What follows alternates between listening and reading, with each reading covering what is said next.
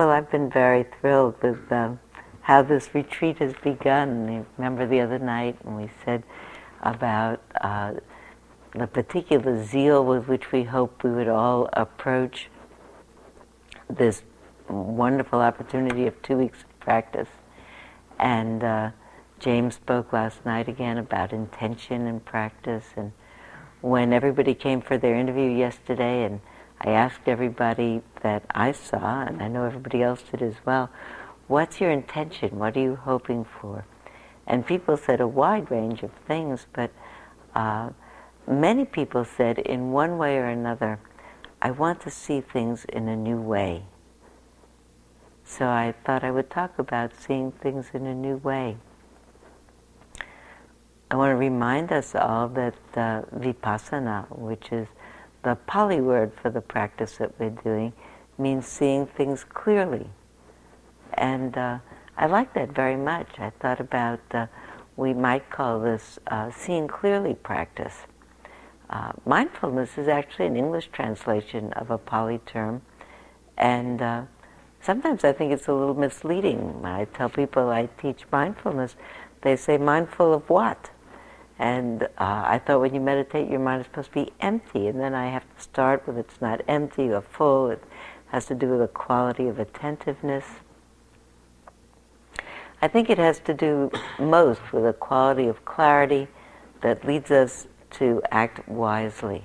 I think we'll use those words a lot as we teach. And either discover something new that's very helpful to us, or remember something that we already knew that we've forgotten to connect with. So I, I remembered a story that happened to me just a few weeks ago. I was flying to Barrie on an airplane, and I told it to my friends in Barrie when I got there, and they said, that's a great story, it's a wonderful meditation story.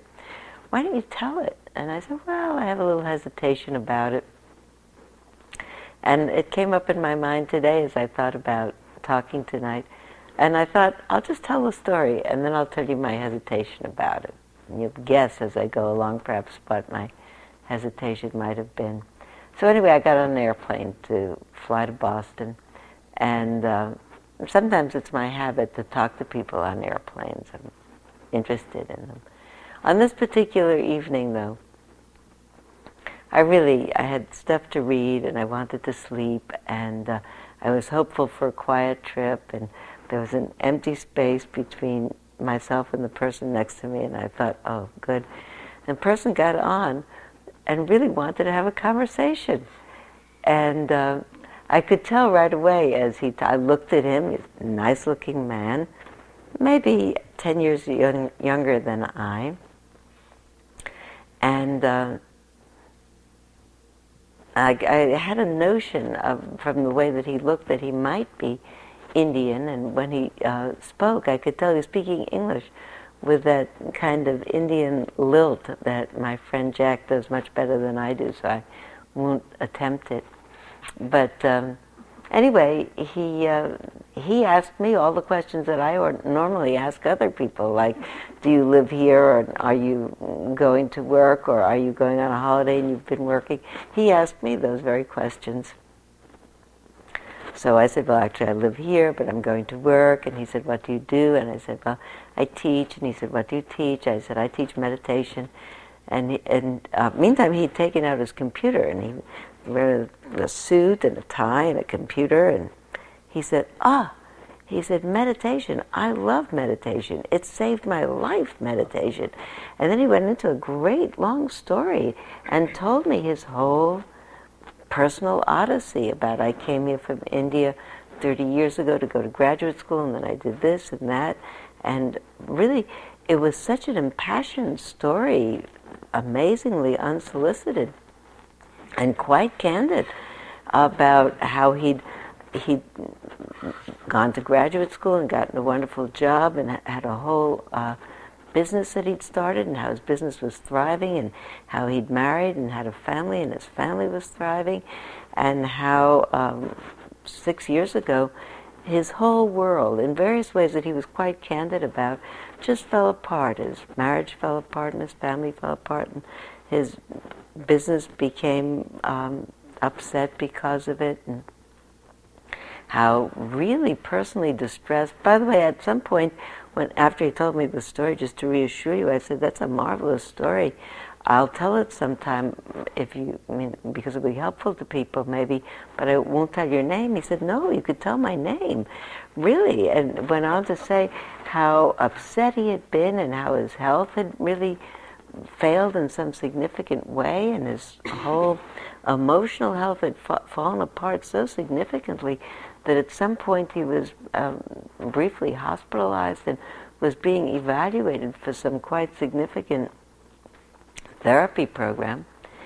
And he said, suddenly, he said, as I realized that all this planning was happening and all these people were planning about how I could get better and what I should do and what I should take for it, he said, I suddenly thought to myself, wait a minute, I've been overwhelmed. I haven't been thinking clearly. I could probably do this better. And then he said, you know, I remembered when I was a child in India, my family was very religious. He said, my father was a professional person, my mother was an educated person, but we were a very religious family, and we often sat quietly together. I remembered I could meditate. He said, this changed my life.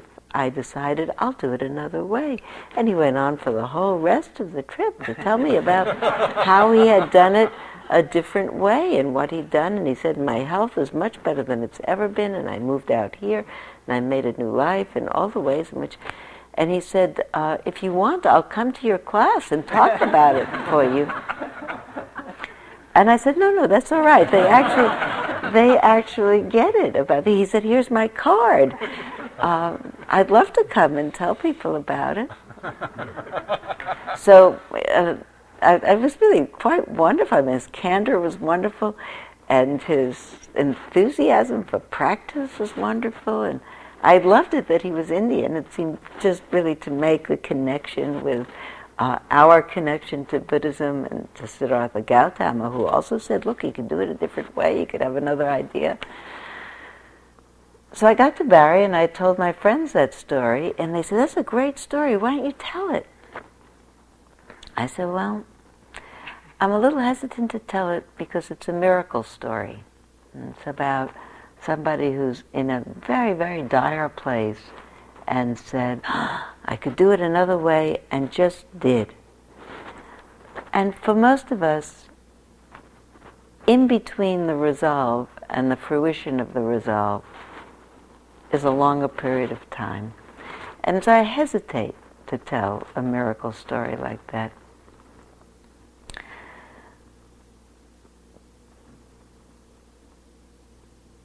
Many of you know that um, I wrote a book called It's Easier Than You Think, The Buddhist Way to Happiness. I'm, I want to wish, well, how to tell this uh, without, I wrote every single word of that book myself except the title. Um, titles are often written by publishing companies and uh, people who know a lot about marketing. And the title, It's Easier Than You Think, was a joint and corporate decision by people other than me. And um, so that's what it is. It wasn't the title that I submitted. And the title that I submitted was, I Changed My Mind.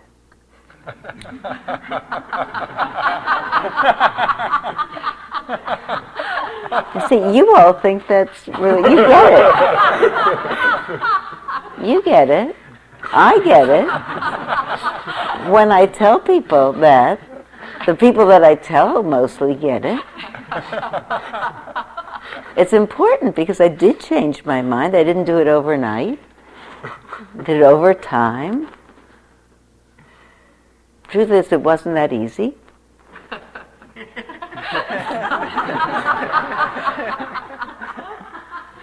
But the people who decided on the titles decided that it was too obscure and that nobody would get it, and that when people said, um, uh, what's your book? And you said, I changed my mind. That would confuse them. So As a matter of fact, shortly after that book was published, I was teaching with a friend of mine, and um, normally when we teach together it goes very well. And uh, on this particular occasion, for various reasons, it wasn't going very well. And uh, so on the second day I said to him, you know what, it's harder than you think. And on the third day he said to me, you know what, it's more difficult than I would have imagined. I said, we were hypothesizing that these might be sequels to the book. And on the, on the next day I said, you know, maybe we could write a book called Forget About It. We decided that we both had much more faith than that. So what I want to tell you is I hesitate about that miracle story because it's a miracle story. On the other hand, I have a great deal of faith that over time we can all of us change our minds and be happier. And so I want to talk about the way, on many levels, that we get to change our minds. It's hard to change your mind about anything. I uh, watched a mini experiment in mind changing happening um, about, uh, oh, it was a year ago, October, so it's about thirteen months ago, I remember. It was a, a, a night when several of my grandchildren spent their night at my house up in Geyserville. And I was up early morning, pre-dawn, uh, with uh, just sky getting light because uh, two of my grandchildren had gotten up. And so Grace, who was then uh, four and a half, was up, and Eric, who was six, they are first cousins. And we were sitting together and watching the sky getting light. And uh, Grace was, mm, they both looking out. And Grace, who uh, speaks quite well, but hadn't quite gotten her R's right by that time, wasn't saying them quite, quite right yet, was watching the sun get lighter and lighter, and she announced in really firm, kind of stentorian tones, she said, "The sun is getting wetty to wise." And Eric looked at her from his six-year-old level, and he said, "Grace, the sun doesn't rise. It stays right where it is all the time. The earth goes round and round and round." And I said, "Eric, that's amazing. Did you learn that in school, or did you figure that out all by yourself?" He said, "I figured it out all by myself." Well, I'm sure he didn't figure, I'm pretty sure he didn't figure it all out by himself. But the thing was, I looked at Grace right away because I was concerned that she might feel put down by his immediate dismissal of her four-year-old knowledge. But Grace knows that Eric loves her, and she loves him. And he's wise because he's six. And I could see her little face looking at him and looking out at the imminent sunrise and looking at him and looking at the sunrise, and I could feel her little wheels turning, trying to figure out Eric's wisdom about the earth, the sun stays right where it is and the earth goes round and round and round. And I began to think then of that as a kind of a paradigm event for how we incorporate new knowledge. How is the mind open and relaxed and safe enough to be challenged with new knowledge? Because that's actually what we do here in a retreat.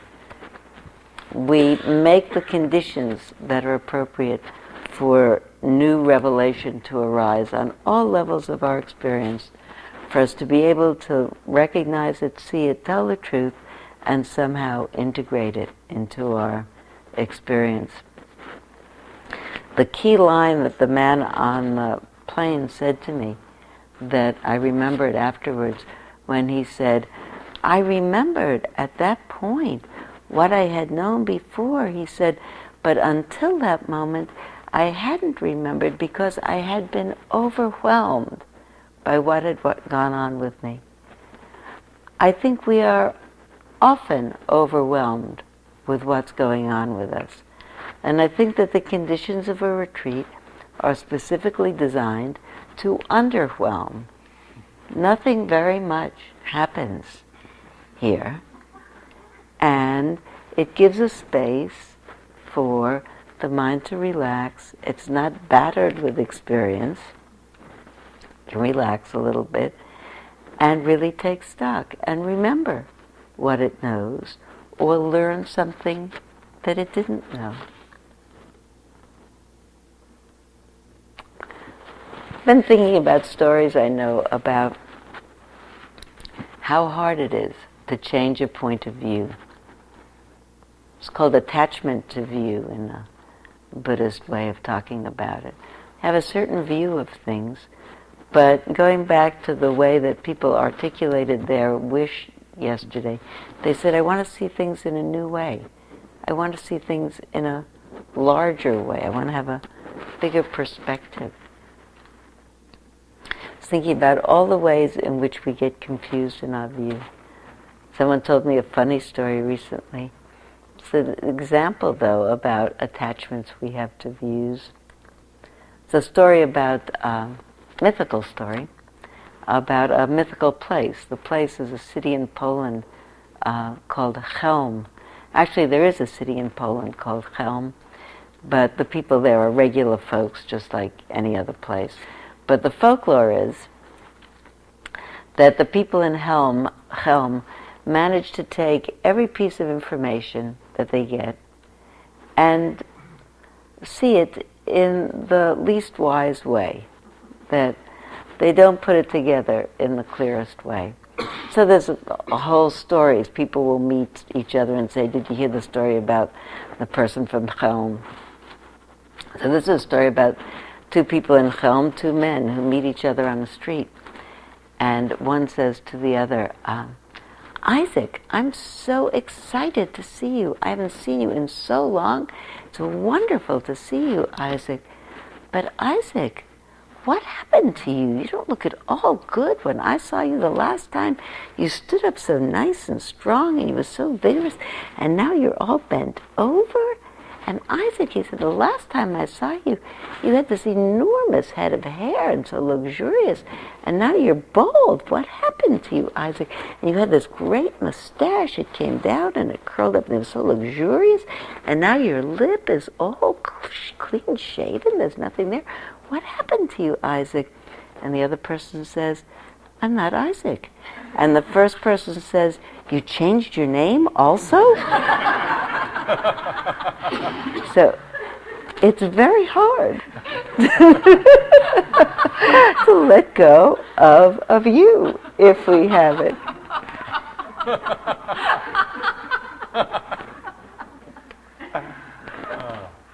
So I'll tell you another story about hard to change a view. Because that's a mythical story, but there's a real story about hard. There's a real story about how hard it is to change a view. A friend of mine is a psychoanalyst in London, and he told me some years ago about a friend of his who was the headmaster of a middle school in a in a very um, uh, difficult neighborhood in London.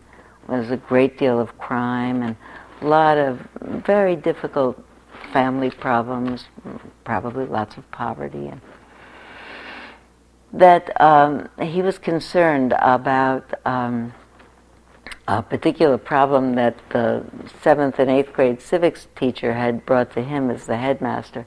And the problem was that he was teaching civics and uh, teaching about um, the different aspects of government, and hoping to inspire some of these young people to really think about uh, the culture that they lived in and the opportunities that they had to live, perhaps uh, to study and to get to live in a better way. And so at one point, uh, the social studies teacher had come to the headmaster and said, what should I do? And then the headmaster came to my friend. Social studies teacher had asked these seventh and eighth graders, actually this was a boys' school, to um, write an essay on the police. So they wrote different essays about the police. And for the most part, they were not complimentary about the police. They had uh, things to say. The police are always after you. the police will uh, come after you for no reason. The police are on the lookout for, uh, to just to get you into trouble. There are all kinds of not good things to say about the police.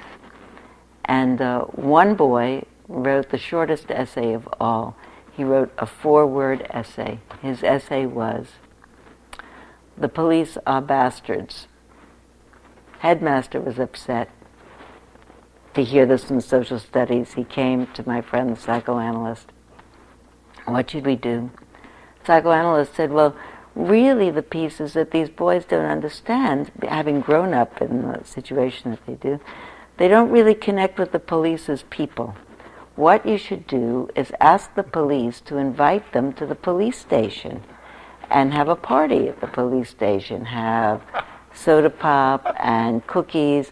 The police should bring their families to the police station, bring their wives and their children. And they did that. And they talked to them. The police took them around the police station, and they explained to them about how the police take care of all the kinds of problems in the community. They let them sit in the police car. They let them turn on the lights and flash the sirens. They talked to the families. They all had the soda pop and the cookies. They went back.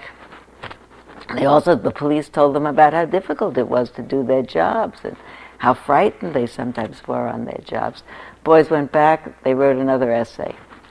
Second essay was a very big improvement on the first essay. The, really, most of the boys now wrote, I didn't realize that the police are people, that with families, and that being a policeman is a hard job. Police have families. The police are looking out for us. Some people really change their minds. The boy of the four-word essay now wrote a five-word essay. His essay was, "The police are clever bastards."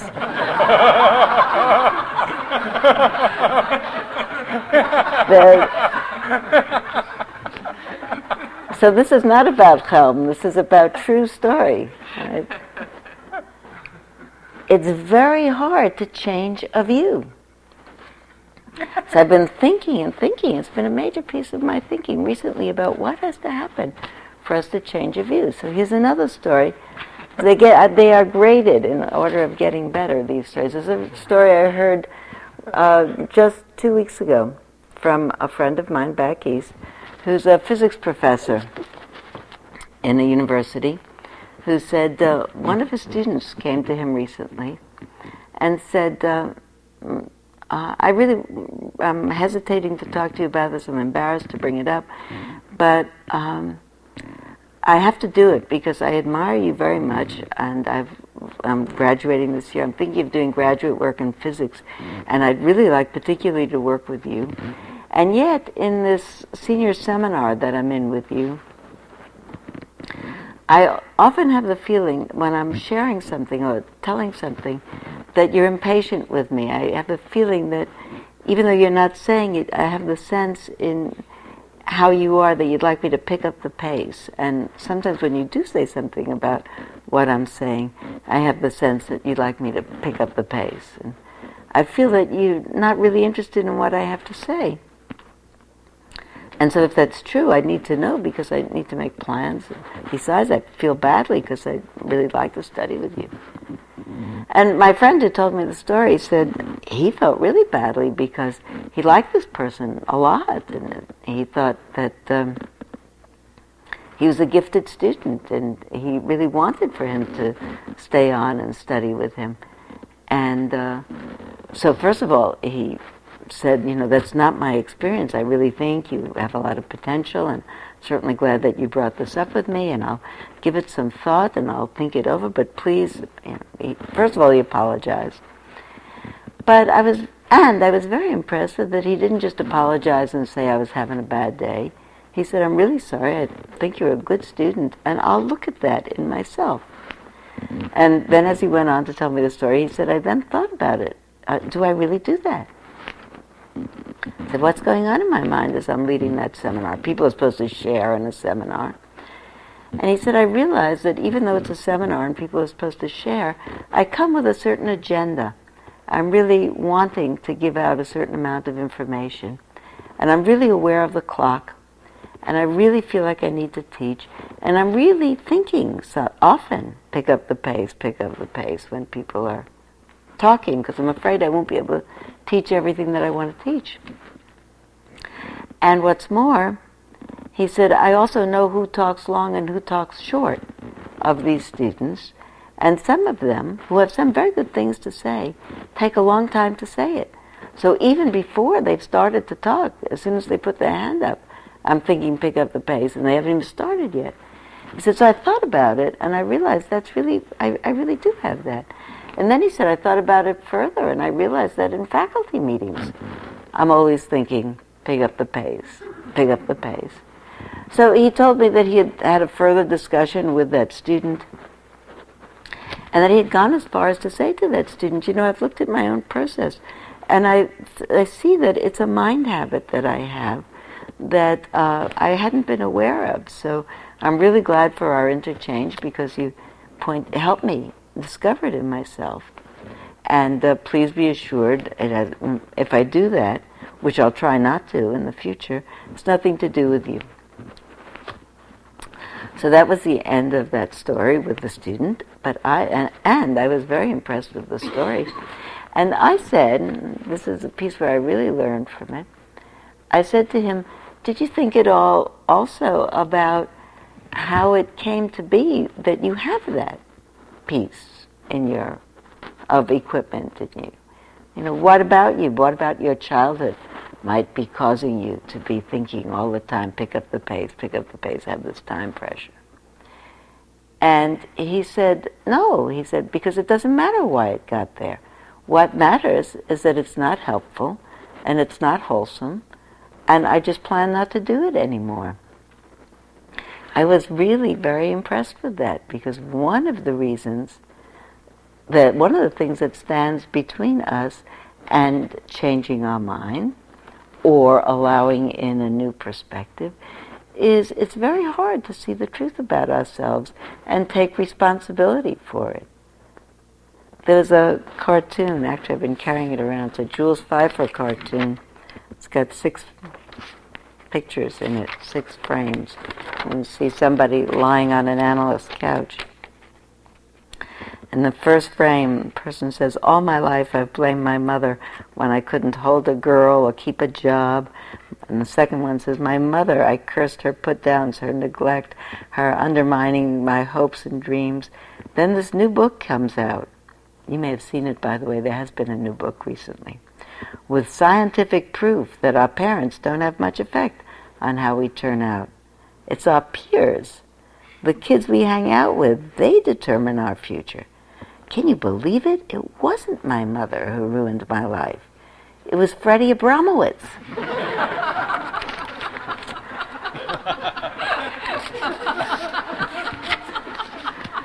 It is extremely hard to take responsibility for the contents of our own mind and heart.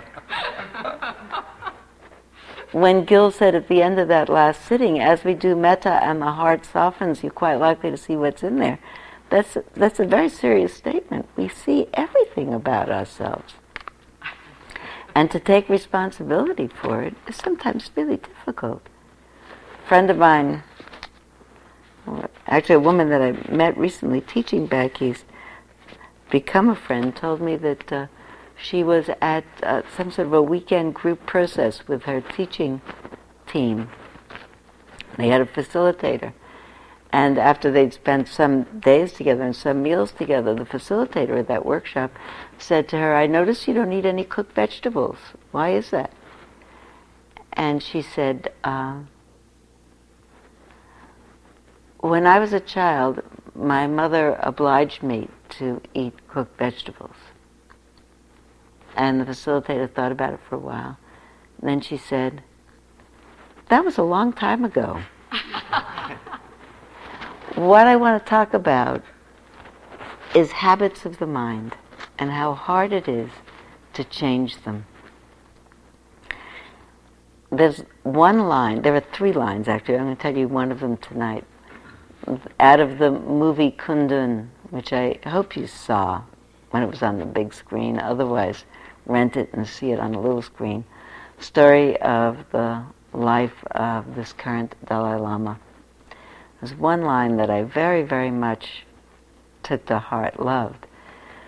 The young Dalai Lama, having been recognized as the new Dalai Lama, has gone, been moved to the monastery and is being taught by tutors. And uh, you see a scene where he's reciting his lessons. And he says the first noble truth of suffering.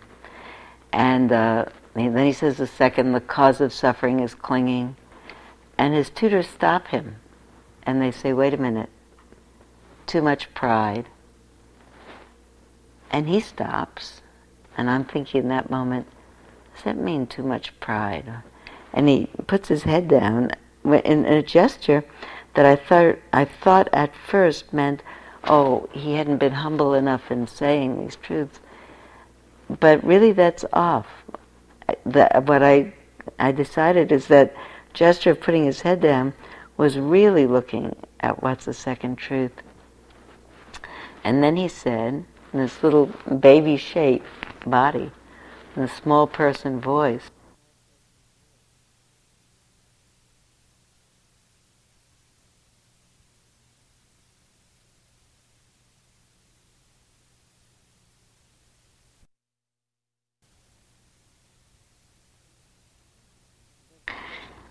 there's one line, there are three lines actually, I'm going to tell you one of them tonight, out of the movie Kundun, which I hope you saw when it was on the big screen, otherwise rent it and see it on a little screen.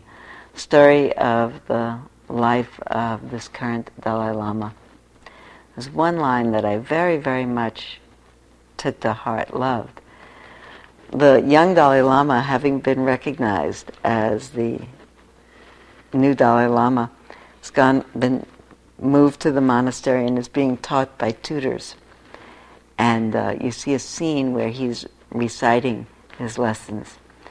And he says the first noble truth of suffering. And uh, then he says the second, the cause of suffering is clinging. And his tutors stop him. And they say, wait a minute, too much pride. And he stops, and I'm thinking in that moment, does that mean too much pride?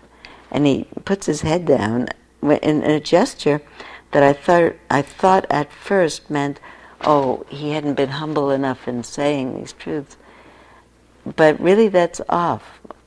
The, what I, I decided is that gesture of putting his head down was really looking at what's the second truth. And then he said, in this little baby-shaped body, in a small person voice, he said, I am the cause of most of the suffering, most of my own suffering, as a result of the habits of my own mind. It's because it's quite amazing. This is just a little actor who's learned somebody else's lines, but assuming that that's the insight of a Dalai Lama when they're young, because it's the truth for all of us. We're not responsible for the pain of our lives, what befalls us in terms of the events, largely, since everything is caused by everything and karma is vast.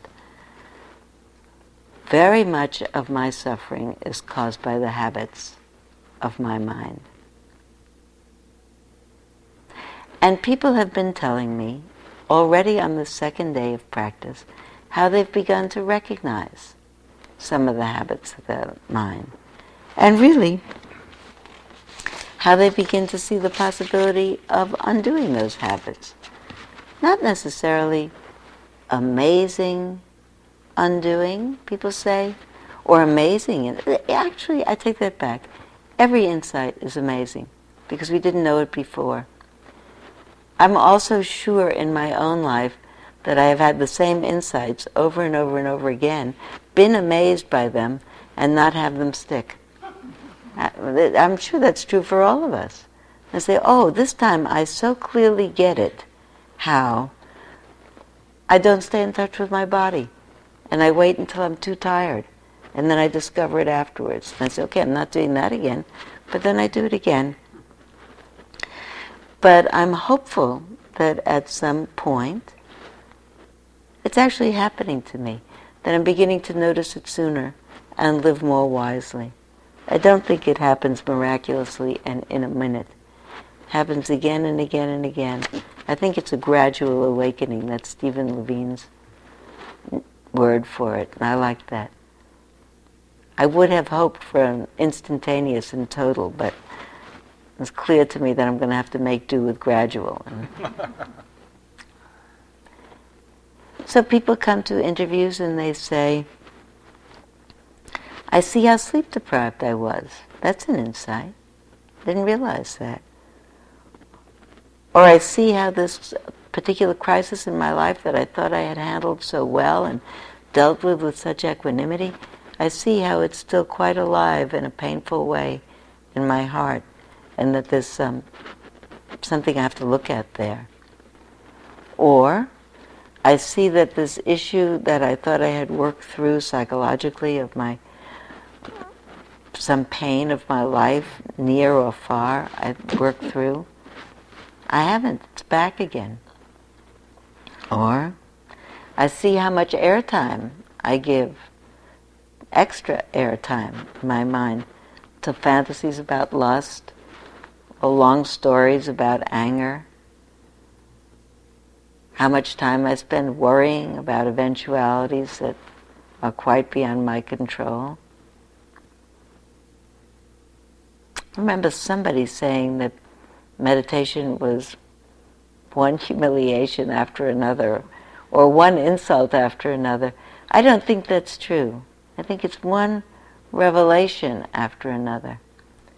People also say, I realized how good food tastes if you slow down and eat it.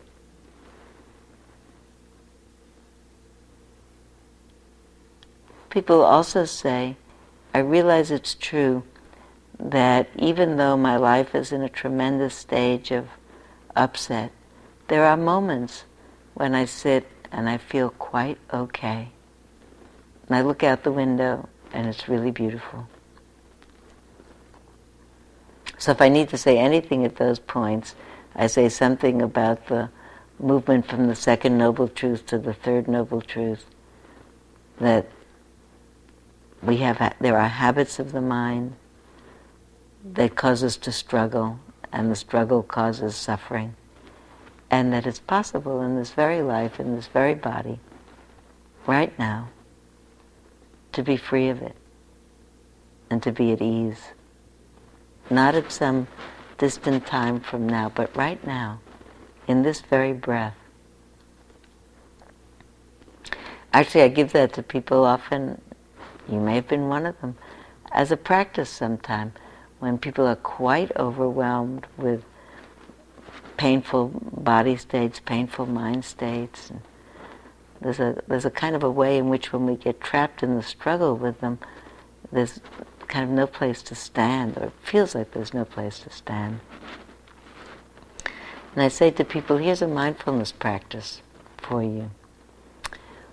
Particularly notice those moments that are free from distress. We actually are keyed to notice the moments of distress, I think.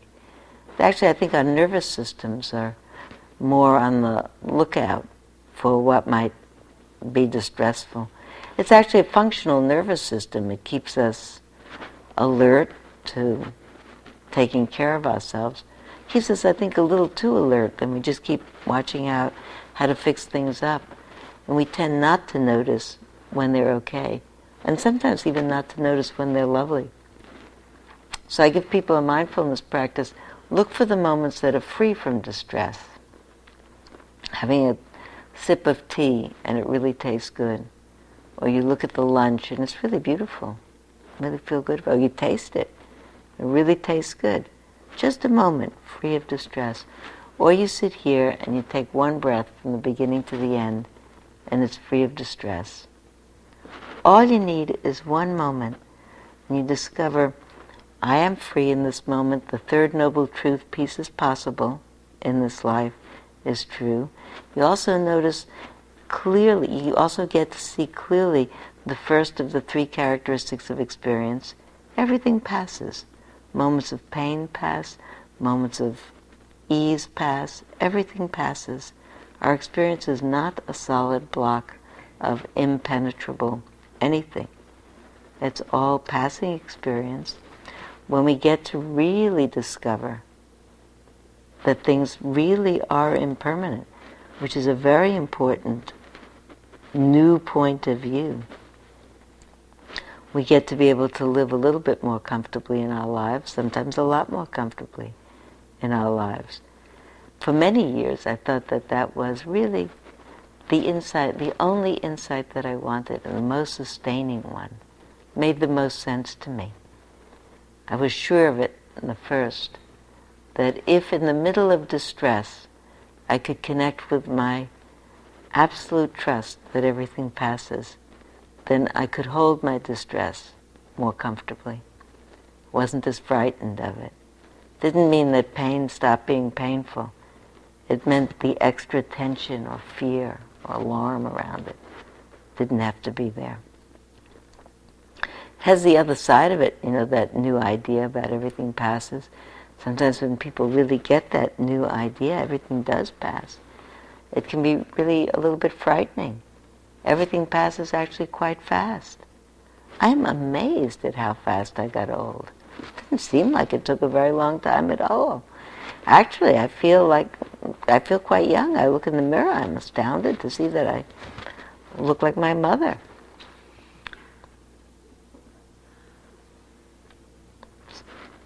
There are ways in which that very realization about how fast things pass actually causes me to pay a lot more attention to every moment of my life. Not just to sustain the difficult moments, but to really enjoy the really wonderful moments.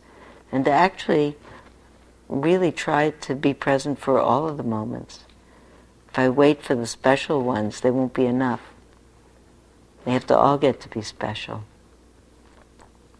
That's what we're really hoping to do here. We're hoping to change our mind so that that piece of knowledge, everything passes, holds the mind open to a really spacious place. The piece of knowledge that we are each of us responsible for the suffering in our own life, through the, not the pain, but the suffering through the habits of the mind.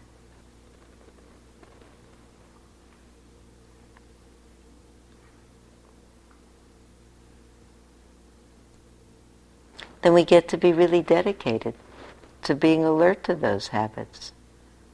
It's an insight, you know. People will say, I have the habit of fretting. I, have, I, I use that as an example because I have a habit, it came with the equipment, who knows why, of making a worry out of things that seem quite neutral to other people. It's just one of the ways that my mind works. Just like my friend who has the habit of saying, pick up the pace. He said, it doesn't matter why I have that habit. I just have to not manifest it. It's not wholesome. I have a habit of making a fret out of a lot of things. It's not wholesome.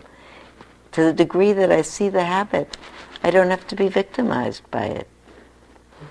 Actually, I've gotten a little bit to really, um, I wonder if I'm pushing the point to say, it tickles me to see that that habit is still there. I actually wouldn't mind if I suddenly got up and the habit was gone one day, just vanished. I kind of like that. But so far, that hasn't completely happened. It's gotten to be much less of a habit because I don't practice it so much. Habits, if you don't practice them, they don't go, they go away. So I don't practice it very much. But when it's there, it kind of tickles me that I still have that habit. It's like, it's amazing that the mind comes in a certain kind of a flavor. And like a cookie cutter comes in a certain shape, doesn't certainly have, suddenly have another shape. It's kind of about the dependability of the mind. Uh, the karma of my situation is that that's the shape of the kind of thoughts that I make. They're familiar to me. It's like there's a lawfulness about things. I hold it in a different way. I think it's all about paying attention, seeing deeply, being able to metabolize, seeing things in a new way. My friend was able to see the truth of how he responds in a kind of peremptory way with people, because I think he trusts his own integrity, feels good about himself. He can let in that piece of information. His sense of him, his own self is secure enough for him to let in that information. His safety is not threatened. I think about safety being perhaps the bottom line of the place that the mind has to rest in for it to let in new information. So that we provide for each other here a supportive community with not a lot of things happening, everyone's needs taken care of as best we can, so that they can relax into every moment and discover that really it's safe to do that. We have the capacity of the heart and the mind to look at our truths and to hold them there.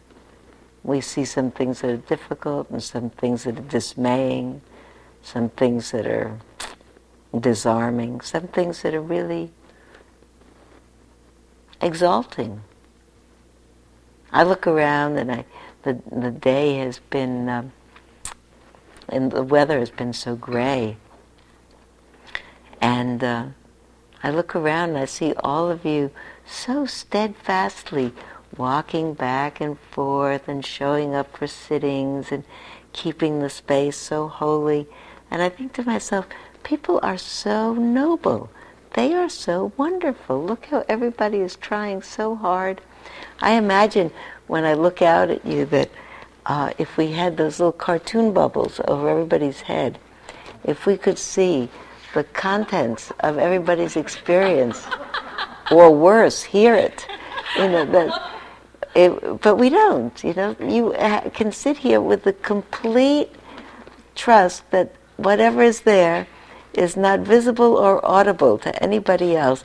I look out at you and everybody looks completely content, and I know whole universes of stories are happening in everybody, but it reconfirms for me the fact that everything that we've heard about the capacity of a spacious heart to hold it all is true. We can do it. Not only can we do it, it's really what we want to do, because it's through that recognition of what inevitably is coming up and working through and going around and around, the habits of our minds that are causing suffering, even though we wish they wouldn't, even though we know better, that causes us really to end up compassionate. And look at our own desire to be content and to be happy and the ways in which we keep stirring it up. Ultimately, we get to be compassionate about ourselves and compassionate about everybody else. I don't think we get to be vicariously or by proxy compassionate. I think we have to do it through our own. I trust that we have to do it through our own experience. And really what I wanted to get to, and which I will just make in time, was to say that I think that the possibility of resting and finding safety in the moment comes from attending with the kind of steadfastness and dedication to the breath that we've been urging you to do, as well as the possibility of waking up to all the truths that one hopes to wake up to. Everything that's true about everything else is true about breath. It comes and goes. The way that it comes and goes can make a whole story for everybody here, just around the breath. Every possible story. I can't find my breath. I get worried about the breath. My, I'm controlling my breath. I see how what, what a controlling person I am. When I'm not in control, I worry. All of our psychology comes up around the breath. We could just stay on the breath forever. Sometimes people come in and they say, I realize that I'm not breathing at all. I'm being breathed. Just sit there. I mean, walking is a volitional behavior. Raising my hand is a volitional behavior. Breathing just happens. It just goes on as a result of conditions. moment to moment. The biosphere is breathing us. It's very relaxing, by the way, to sit back and remember that. No sense of controlling. There's nothing to control. We are breathed.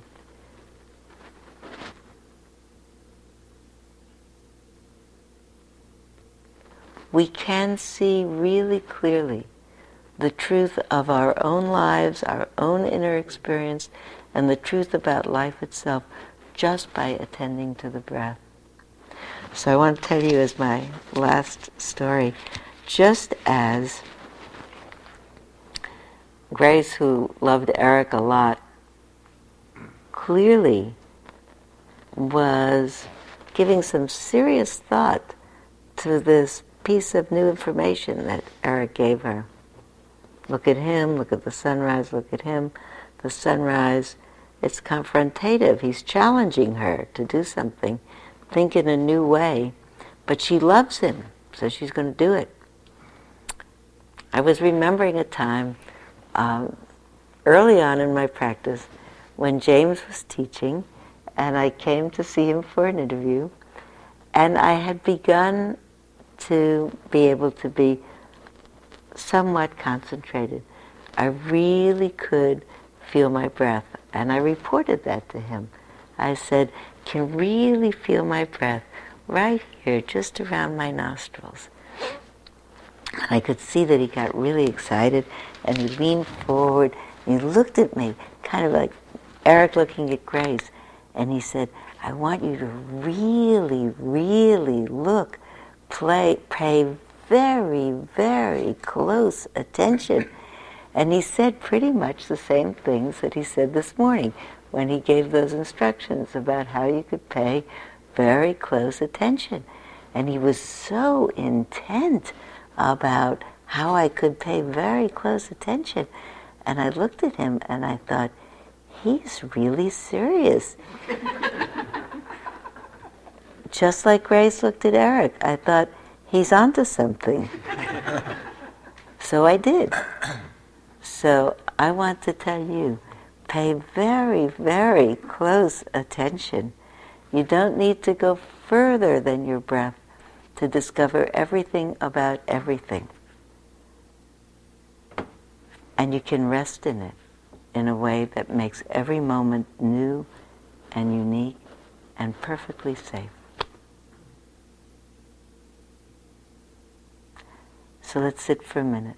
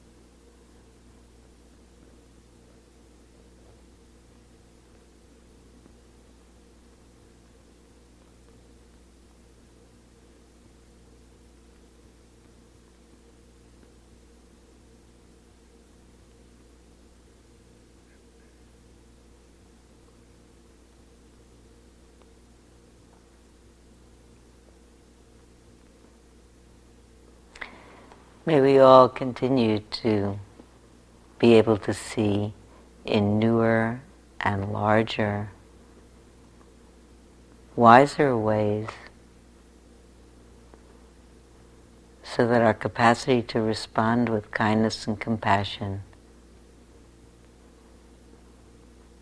to ourselves and through ourselves for our kin and our friends and our community,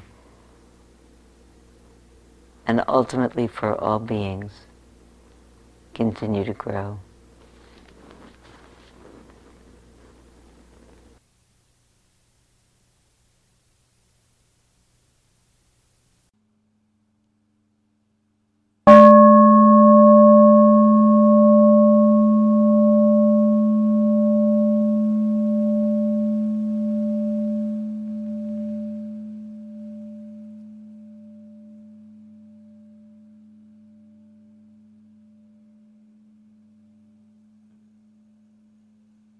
This talk was given by Sylvia Boorstein at Spirit Rock Meditation Center on eleven twenty-two ninety-eight.